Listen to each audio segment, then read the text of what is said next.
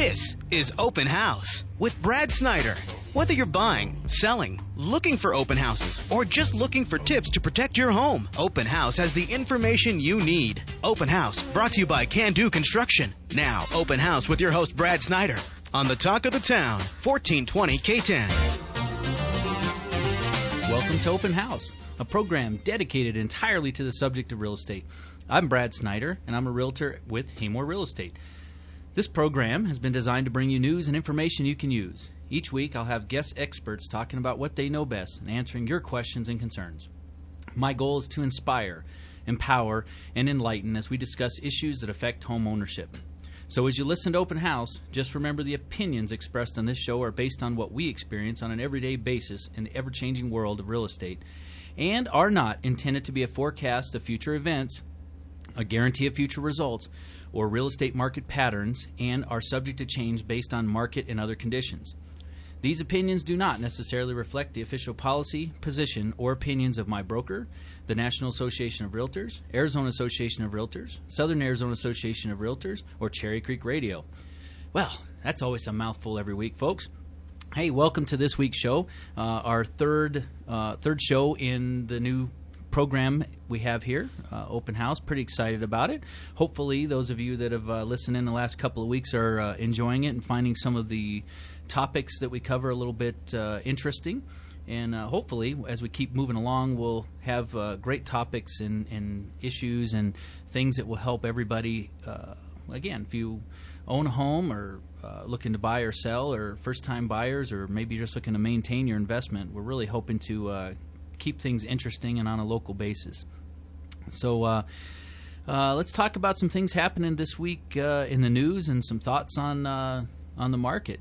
Looking at the news this morning, mortgage applications rose another 7.5% last week on a seasonally adjusted rate compared to the previous week, according to Mortgage Bankers Association Weekly. On an adjusted basis, the index increased 10.5% compared with the previous week and was up 70.7% compared to the same week a year ago. That's pretty cool. The increase reflected a rush to refinance, even though rates were up slightly over the previous week when the Federal Reserve responded to recession fears by cutting key interest rates by 0.75%. The refinance share of last week's mortgage activity was 73%, up from 60% the previous week. Wow. I mean, that just goes to show how good interest rates are right now. We're seeing some of the lowest interest rates we've seen since 2005. So I think that's when you see those refinance rates, there are a lot of people that maybe got in at the higher rates and are seeing an opportunity to refinance, get those payments down a little bit and save some interest. The mortgage facts this week's interest rates last week were at 5.75 on a national basis. Monday was a holiday, and we saw Tuesday kind of a big surprise when the Fed dropped the key interest rates by 0.7%. Mortgages early Wednesday morning then fell to 5.375. And then the good news this week is the Fed just dropped the interest rates another 0.5 point. So it won't take long before we start to see that impact in the interest rates for new and refinances and different things like that. So the summary of all that, in my opinion, is the economy, including housing, is probably in much better shape than many feared and the doom and gloom media keep talking about. So that's pretty cool news. Let's talk about some local stuff happening this week before we introduce our guests. I know for those of you, I'm looking at the newspaper this morning, there's a lot of big hullabaloo about Fry's grocery store. They're doing their re-grand opening this weekend after their big expansion. I'm sure a lot of you driving around town have noticed there's a lot of commercial activity happening, a lot of new office buildings being put up. We've got, I don't know, probably 3 or 4 new hotels under construction. A lot of activity, and it, to me, that's all encouraging when you see the growth and the things happening in our community. And also, I'm sure a lot of you have probably been driving when you go to the mall and you see that the condo project behind the mall. That's the Casa Antigua's condos, and that's, I think, another neat project that's happening in our community. It's the first condo project in 30 years, I think. So, you know, that's pretty neat. There's been again, a lot of people like the condos and don't want to maintain yards and lots and different things, and there hasn't been a whole lot of options in our community for condos. So the Casa Antigua's project there is going to be, I think, pretty neat. And those should be, I know they're getting really close to some of the first buildings being done. What else has been happening? The community's new urgent care clinic, it's called the High Desert Clinics on Fry Boulevard near Carmichael. That's pretty cool. Gives us our second urgent care clinic in Sierra Vista, and that's kind of neat. Takes a lot of pressure off the emergency room at the hospital, which is always challenged. And with our community continuing to grow, having those urgent cares are pretty cool. So for those of you that haven't been by there and seen that new urgent care clinic, they did a real nice job on it, and the Herald did a real nice review and talked about some of the things happening with that. What else? We've got the economic luncheon coming up on March 13th, and that's pretty interesting for those kind of wanting to know what's happening in our community and how the, you know, where our community is growing, some of the different economic factors and things that affect the growth and future of our community. The registration deadline for that is March 7th, and this is the 14th annual Sierra Vista Economic Outlook Luncheon. This is hosted by the Cochise College Center for Economic Research, and that's pretty cool. It's going to be held this year on March 13th at the Palms, and for information and tickets for that economic luncheon, you can call 515-5486, and I highly encourage individuals can go, and I believe they have, like, tables available for, you know, if a whole office wants to get a group together. But probably a very informative luncheon, and one that they do on an annual basis. Pretty interesting. What else? We've got the Cowboy Poets and Music Gathering. That's coming up.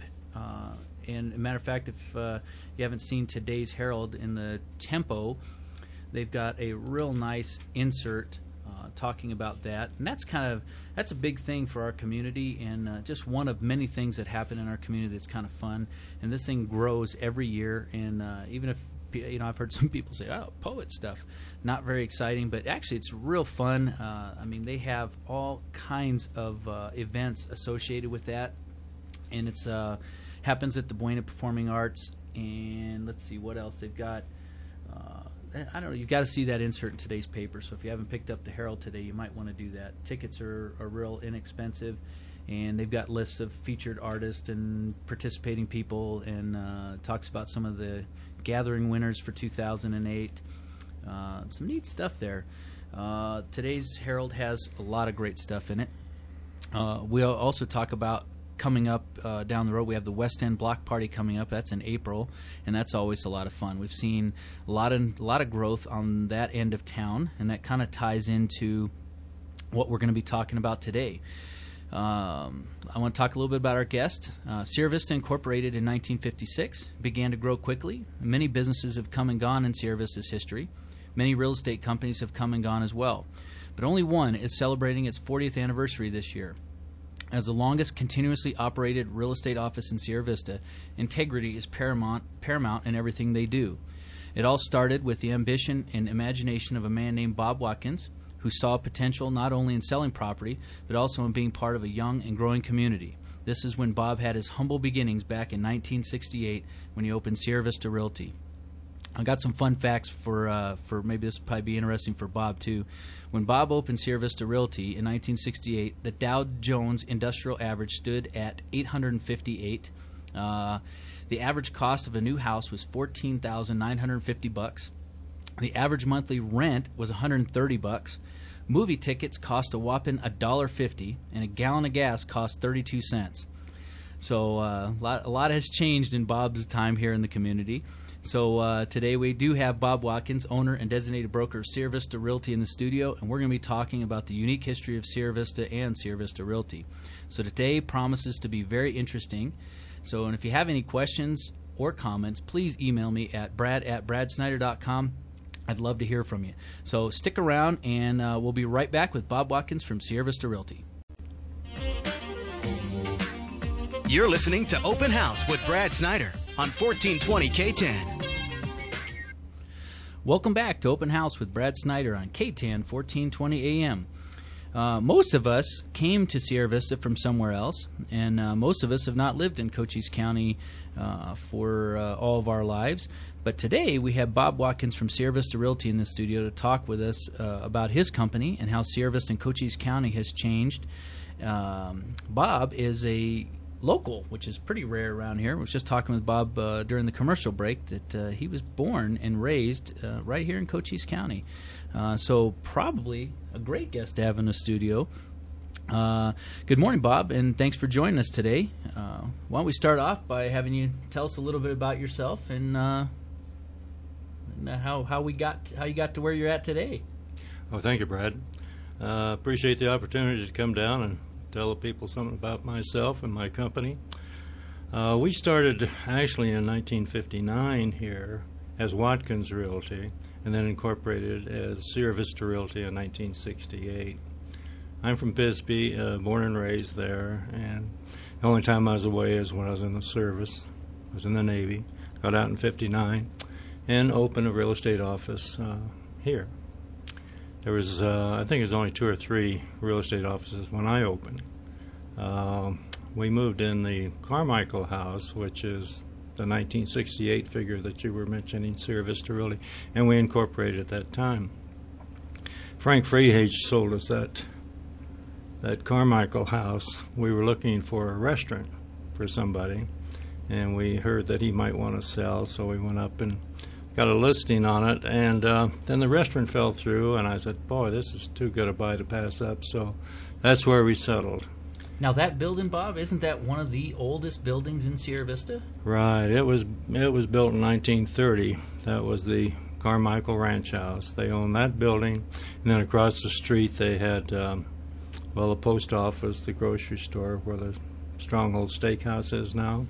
Where Daisy Mae's is. That I guess is... Oh, yeah, it's now Daisy Mae's. Now. It's been a used to be things. Bill's Trading Post. I'm going back too far. Going back a ways. So that area right there in Carmichael, I mean, that's a pretty interesting history. I mean, the Daisy Mae's is the oldest building in our community, I believe, from what history says. It's one of the oldest. The 3 oldest buildings from what I can find is the Daisy Mae's Steakhouse, where Atlas Furniture, I think it's now Thomas Home Furnishings, and the Carmichael House are the 3 oldest buildings in our community, and so it's kind of interesting to be part of. Now, you said it was the Carmichael Ranch House, so that kind of, what is that? So a lot of the area behind where your office is now was all part of the ranch. Yeah, there were about 3 or 4 different families that kind of owned Fry at the time. Carmichael's were on the west side, and Mr. Fry, Irwin Fry, was kind of in the middle. And then we had Tomberlin's and the Donnet Fry Ranch out to the eastern portion of town. So it was mainly a ranching community. Of course, the fort right outside the gate gave it a little bit of permanence. During the emergencies, World War I, it opened. After it was over, it closed. World War II, it opened. After it was over, the fort closed. Korea, it opened, and after that it was closed in 53, then opened again permanently in 54.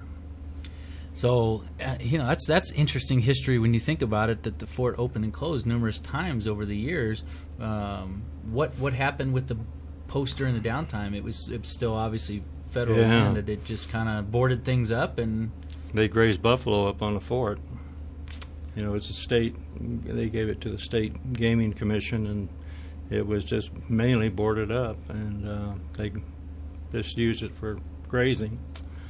During World War II, my first experience with coming out here from Bisbee, I had a friend, his father had bought out Mr. Fry and during World War II, so we'd come out and stay with him, and we'd go out and pick up duds on the East Range. We had a whole pile of them. They were probably live, I don't know, but we're still here.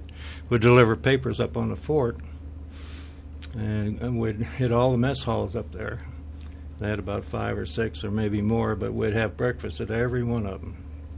So we were kind of filled up.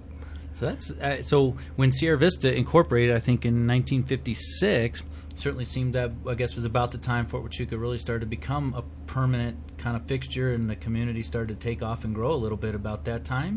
Yeah.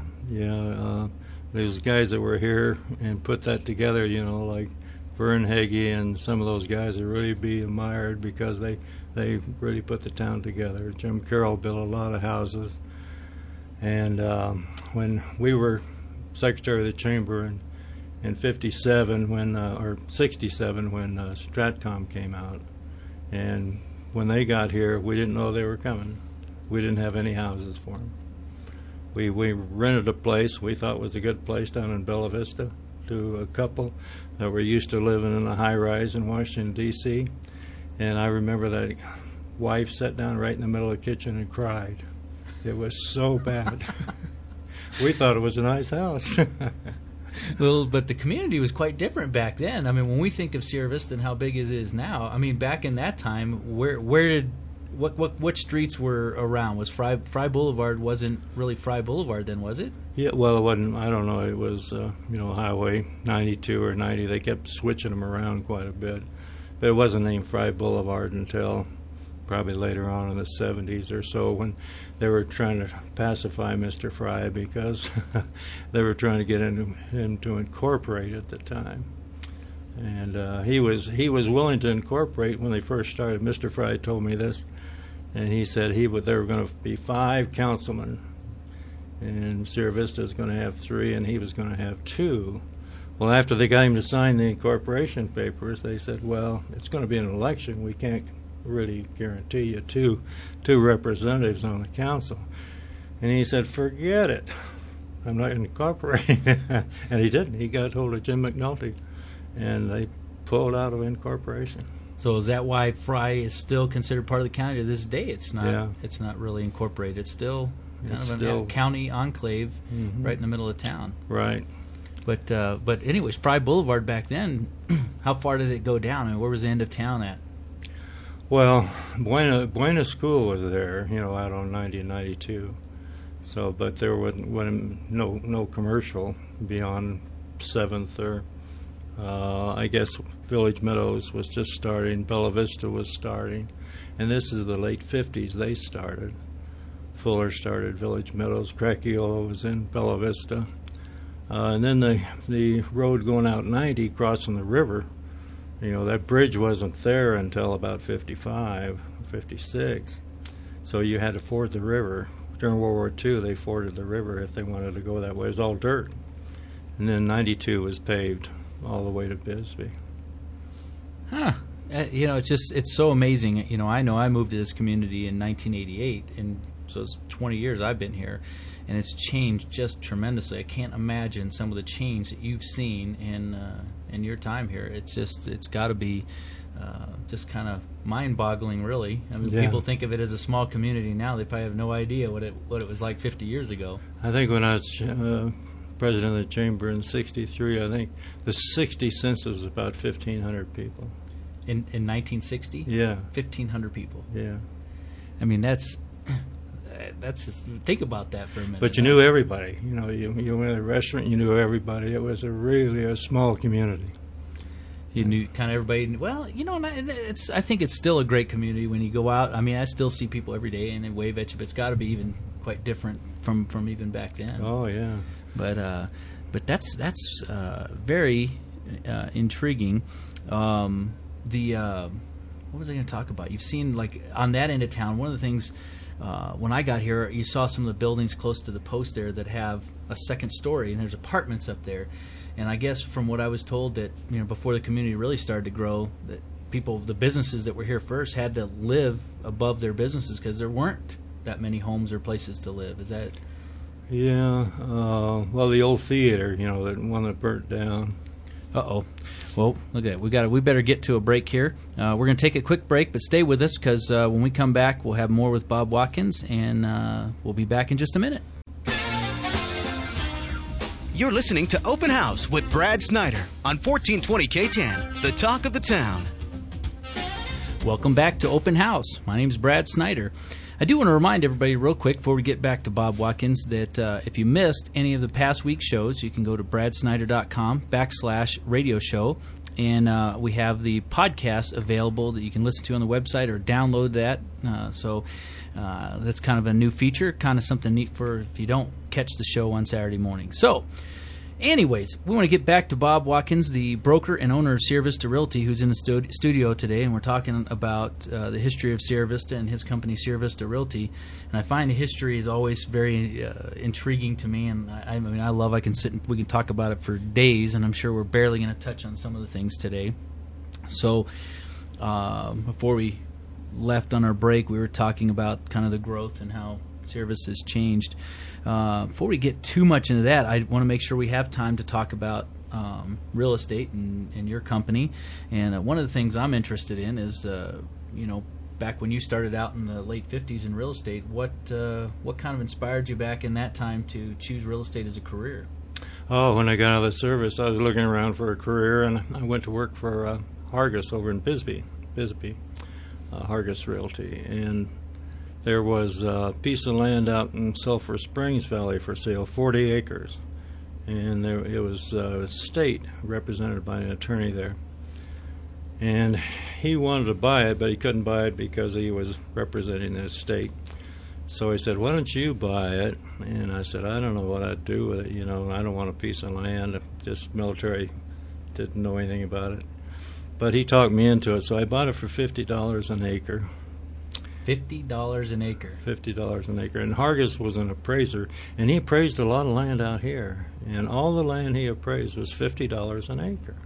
He had a set formula, $50 an acre. Didn't matter where it was or condition of the land, it was $50 an acre. I'm a licensed appraiser, $50 an acre.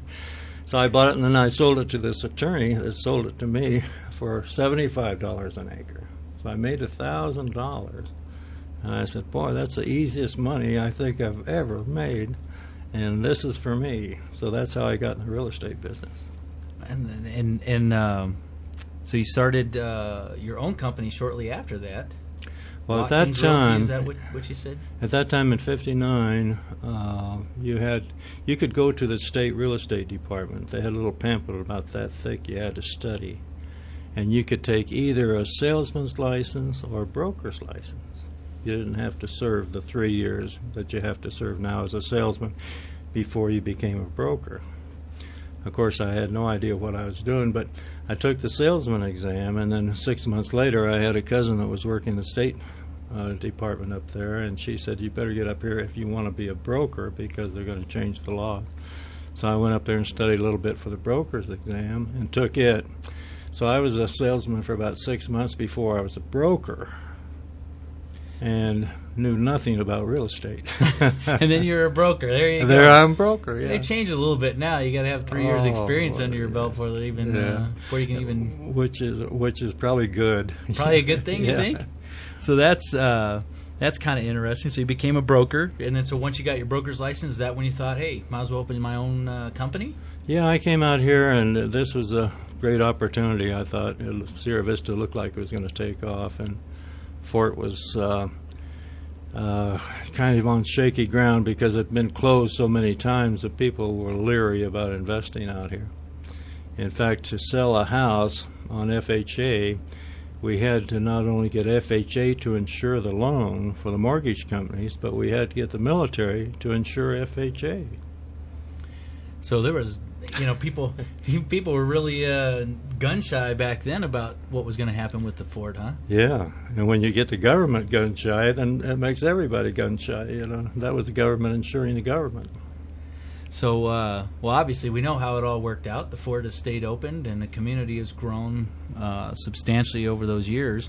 Now, you said you started Watkins Realty. What made you incorporate and change the company to Sierra Vista Realty? Well, I took in a partner. I took in Bob Whitaker in 1968, and we moved to the Carmichael House, and things were just changing, so I thought it was a good time to incorporate and get a little bit of liability protection.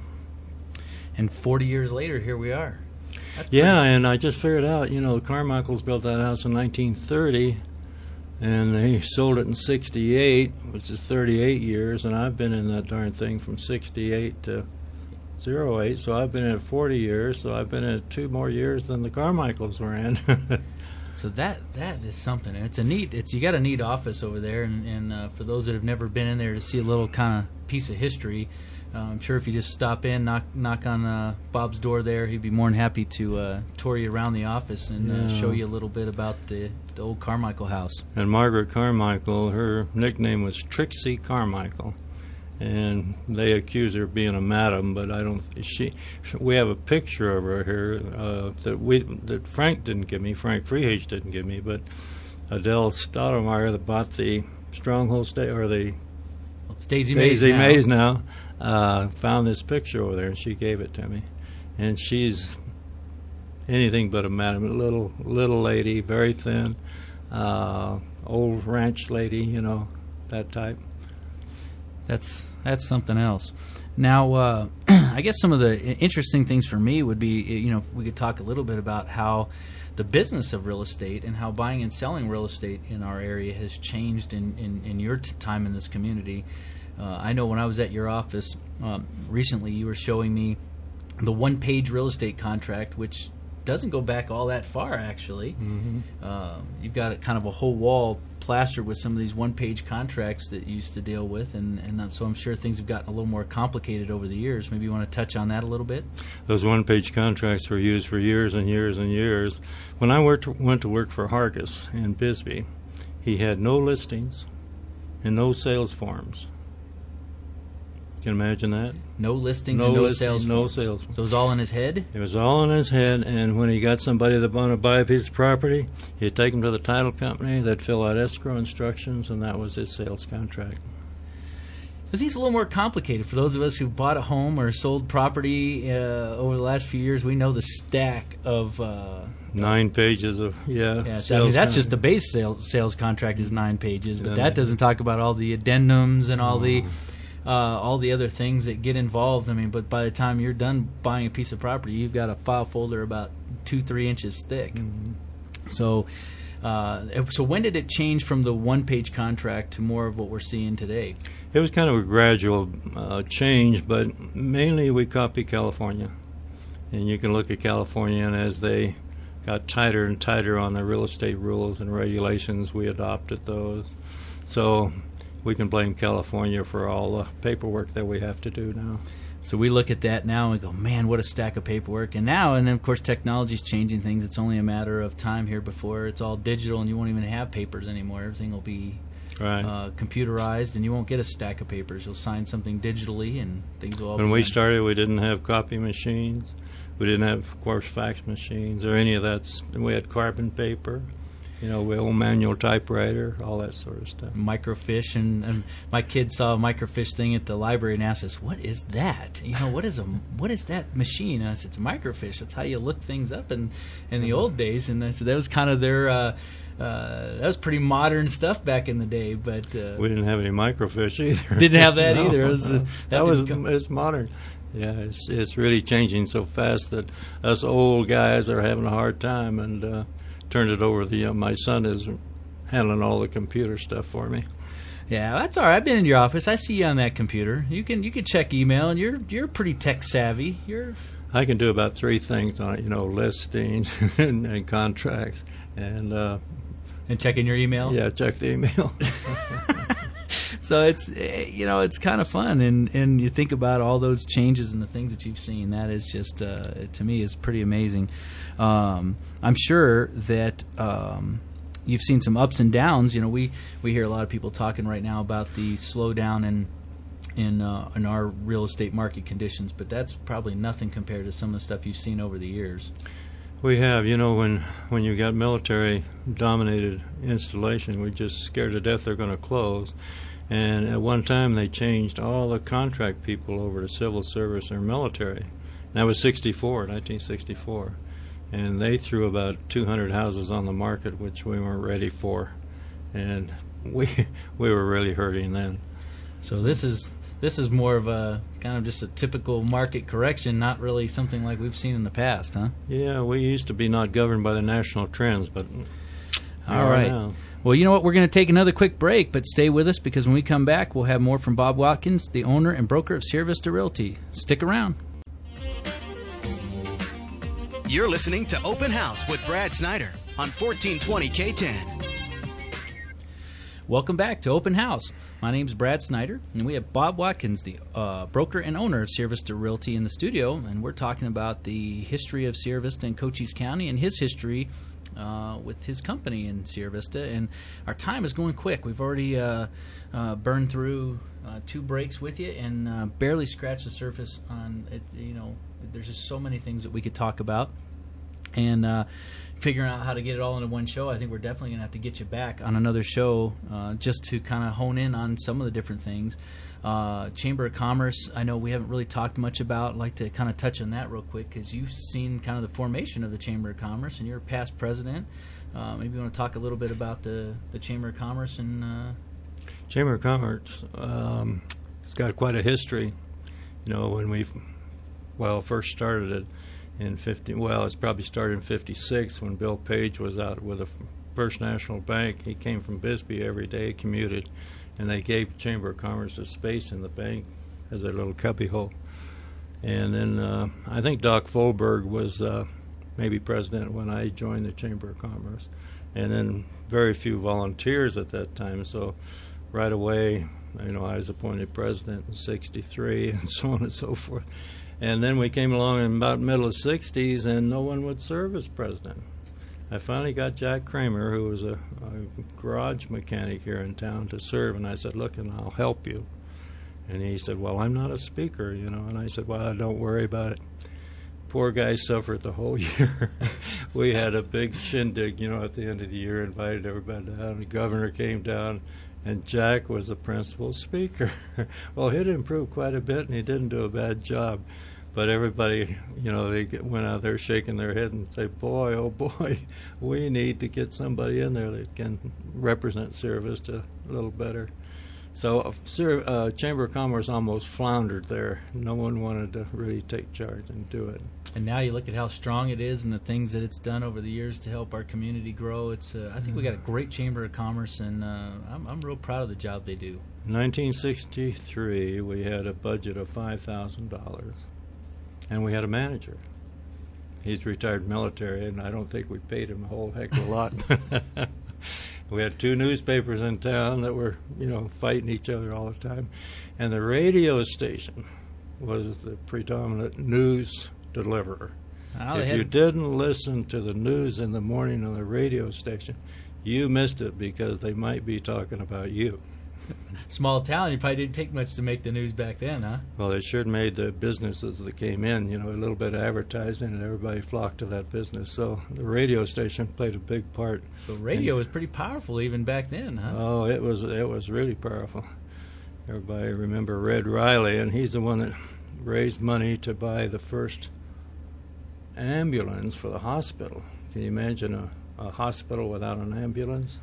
You know, I read some history on that and what it took to get the first fire truck in our community. Yeah. You know, it's pretty amazing when you think about the things that you guys, you know, the community had to battle, things that we take for granted today, you know, in an up-and-coming community. It took a lot of work and a lot of community effort to make some of those things happen back then. Just starting, it's like a married couple, you know, just getting married. They don't have a darn thing. Starting from scratch, you need everything, and you don't have any funds. But you remember those days. You remember it. That history is just really amazing to me. I know we're running short on time, but I want to talk about. I know I heard a story about the Charleston Dam, the actual dam, Pedro, out there, and a lot of people go, a dam on that, and maybe you can tell us a little bit about where that talk came from and what maybe briefly what's about that story. That'd probably take about 3 days, but the Charleston Dam was nothing new. It was talked about in the late 1800s as a flood control for you know, St. David and all. They used to get big floods, and they were going to put that Charleston Dam in for flood control. Then later on, Tucson needed the water. And Carl Hayden, who was a senator, senior senator, I think he got out of office when he was in his 90s. So he was very powerful. And the state was going to put it in. And he said, well, we'll have the federal government put it in. So he took it out of the state's hands and put it in the federal government's hands.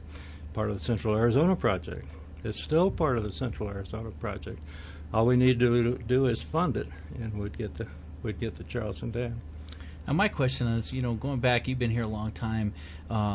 People, you hear about the San Pedro drying up, but I've heard from people it's not like it was a raging river back in the day either. Did the water flow a lot differently than it does now? No, I don't think so.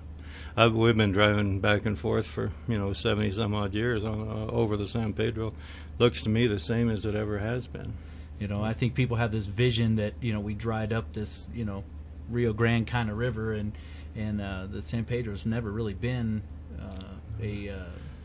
It's always been an intermittent stream. It's all it's been, and it didn't become grandiose until BLM got a hold of it from Tenneco. Gosh, and BLM, we could talk about that for hours.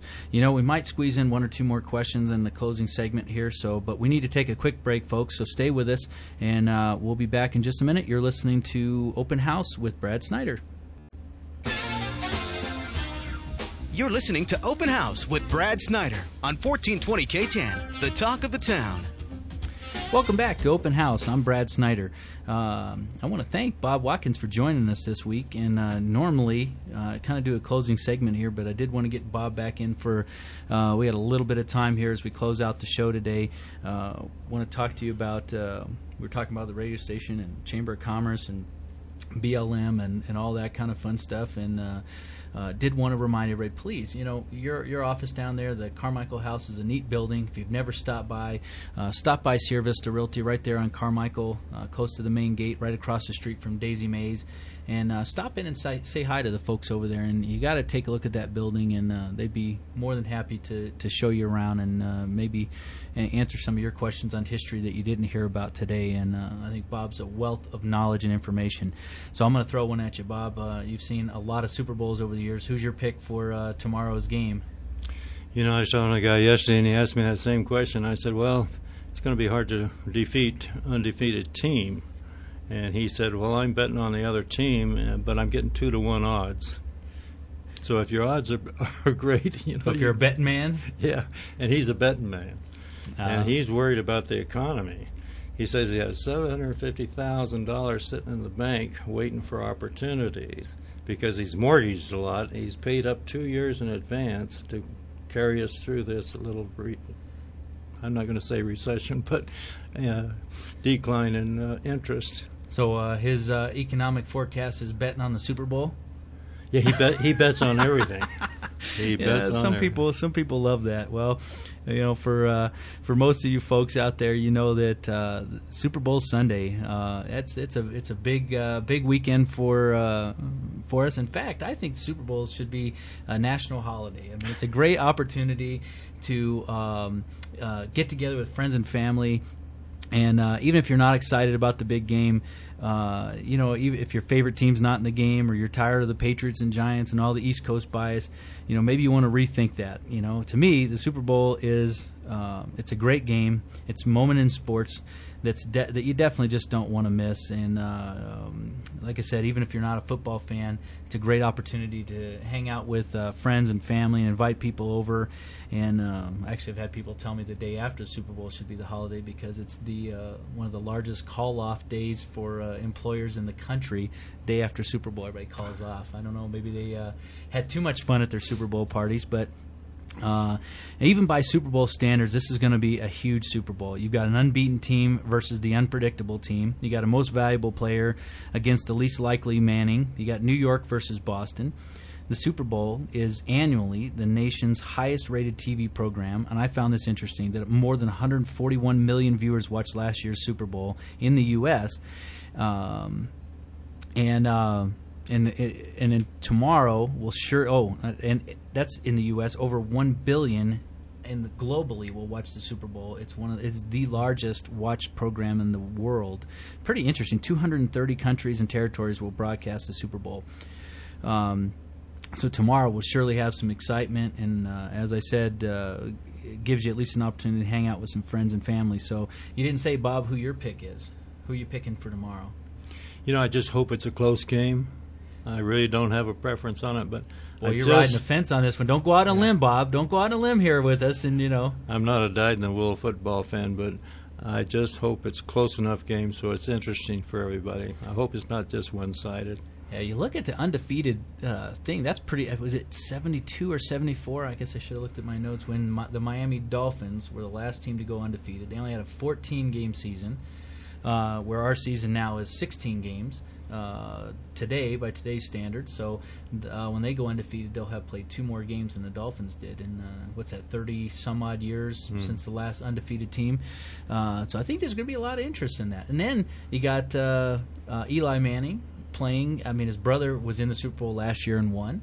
And to me, that's pretty cool. I don't know. I mean, again, I'm not a statistician or anything like that, but I don't know any other time that brothers have gone to back-to-back Super Bowls. So I'm sure a lot of people are going to be rooting, including the Manning family. Could you imagine their joy if you have two sons win back-to-back Super Bowls as quarterbacks? I guess you don't have to worry about which one to root for or hope for.